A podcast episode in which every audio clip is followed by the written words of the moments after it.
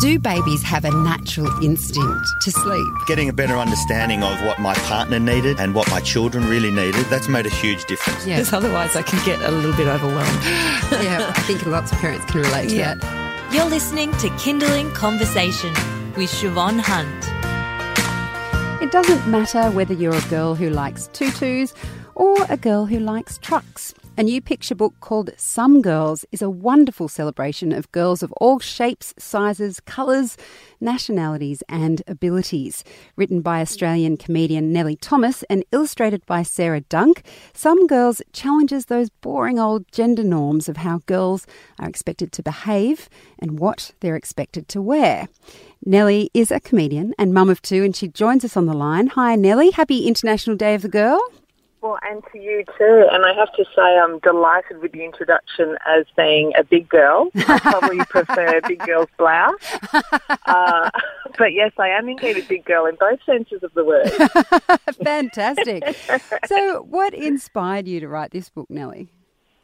Well, I mean, the short story is that I've got two daughters myself, so happy International Girls' Day to them. Um, my oldest one's 11, my youngest one's 6, and they're both like radically different, which I'm sure many parents can um, appreciate. You know, you think they're all going to come out the same because they live in the same house, and it turns out you have no control at all. um, the younger one is, I guess, in in our day or in my day, it would have, she would have been described as a tomboy, which is kind of, I guess, old-fashioned language now. But she likes trucks and she wants her hair short, and you know, she loves punching things and doing karate and you know all the stereotypical things, I guess, that um, little girls are not supposed to do. And from the age of about three, she started getting teased for it.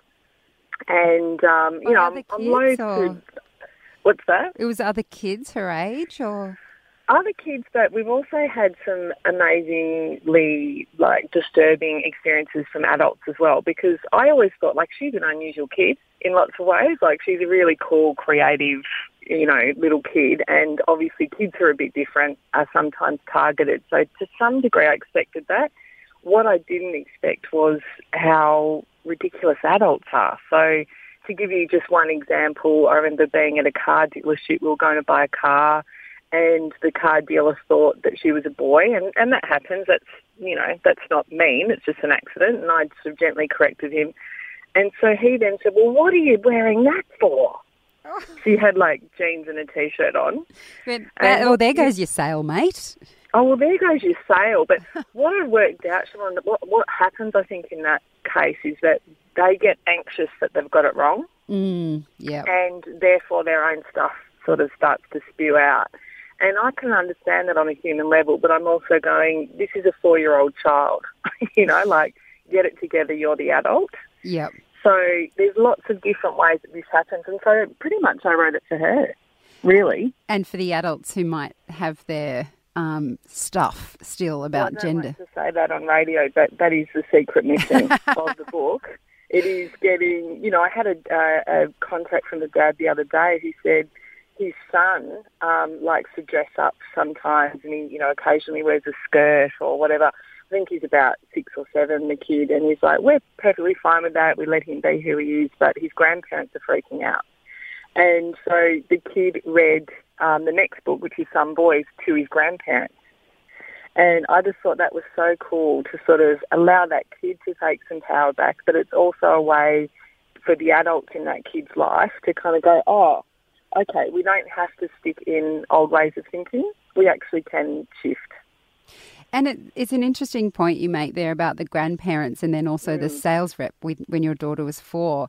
Um, In some ways, I can see the older generation really struggling with Absolutely. this idea. Mm. But uh, how much do you see it in adults of our generation, where where I think there is, to me anyway, less um, social expectation, less conditioning that should come out like that?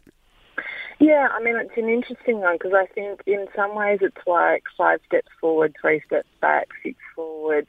You know, it, it sort of progress happens, I think, in terms of saying just let kids be who they are. And you can see that at the moment. There's even, you know, Target in the US and John Lewis, a big um, store in the in the UK have just gone. We're not even going to have boys and girls clothes. We're going to put we're going to have kids clothes, and then kids go in and choose what they want to wear. Um, so there's definitely that progress. And then on the other hand, and you'd know this, you go Christmas shopping in a month, and there'll be a pink aisle and a blue aisle, mm. and the pink stuff will be you know home related, baking, a vacuum cleaner, hair, doing it, yeah, vacuum cleaner.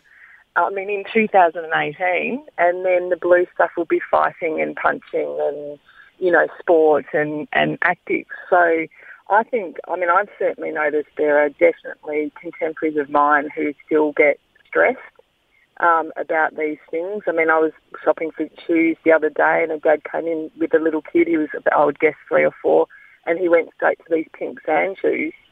And his dad said, no, no, no, you can't have those and told him off. Oh, no. And, you know, not only said he couldn't have them, but then kind of, you know, pretty much made fun of him, really. So in 2018, imagine how many times, how long is it going to take for that kid to learn um, that what he's done is bad? What a shame. Not very long, yeah. You're listening to Kinderling Conversation. I'm speaking with Nellie Thomas, who's a comedian and author. Her book is called Some Girls, and the follow up book to that is Some Boys, which we'll talk about in a moment. But it is International Day of the Girls, so we thought it's worth talking about this book. Um, it is really, Nellie, a, a, joyous book. There's, it's very inclusive. The illustrations by Sarah Dunk. Um, is this the, what was the process like with Sarah? Because often you'll write a book and you'll send it off and not you know see much until you get it back with the illustrations. Did you work with her much, or were you surprised with what she came back with? Um, no, like I was very. I mean, one good thing about having never written a kids book before is that I didn't really know how the process worked, so I just sort of did it how I thought. yes. I don't know if that was good for Sarah. Um, but it, well, I pretty much went, you know, I really want kids with disabilities in this book. And I don't want the kids with the disabilities sitting in the corner being sad. You know, they're going to be active and, and happy and participants. Um, I want, you know, we had this long discussion about, like, I don't want all the girls to be skinny.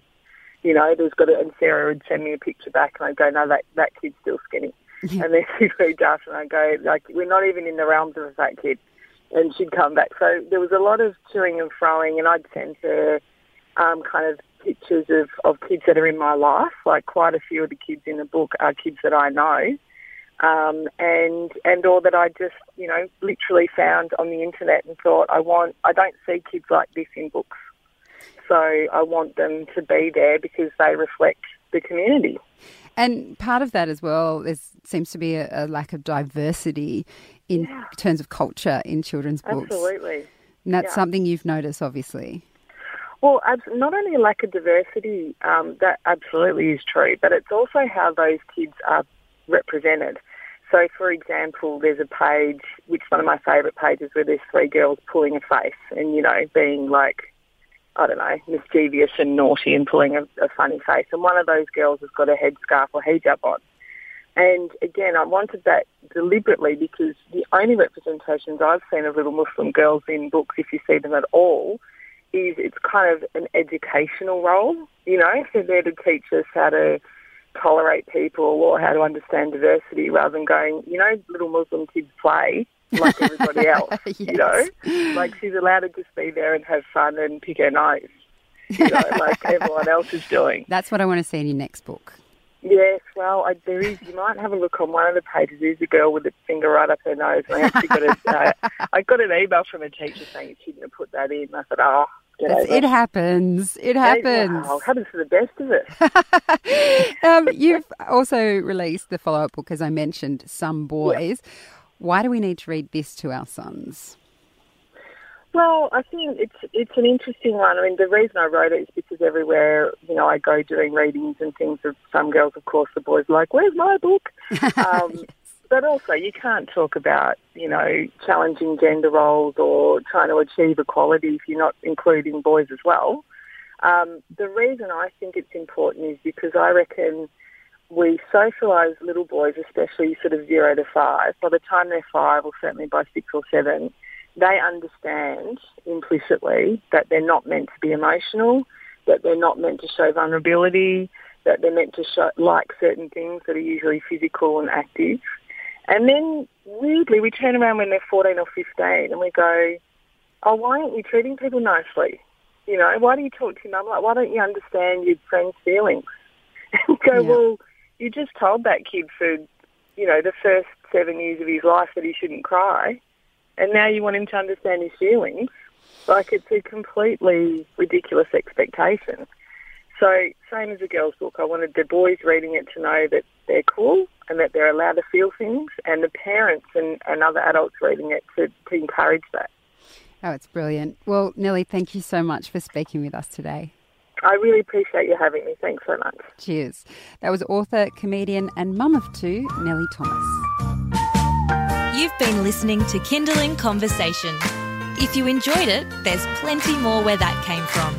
Find other stories and interviews at our website. Just head to kinderling.com.au.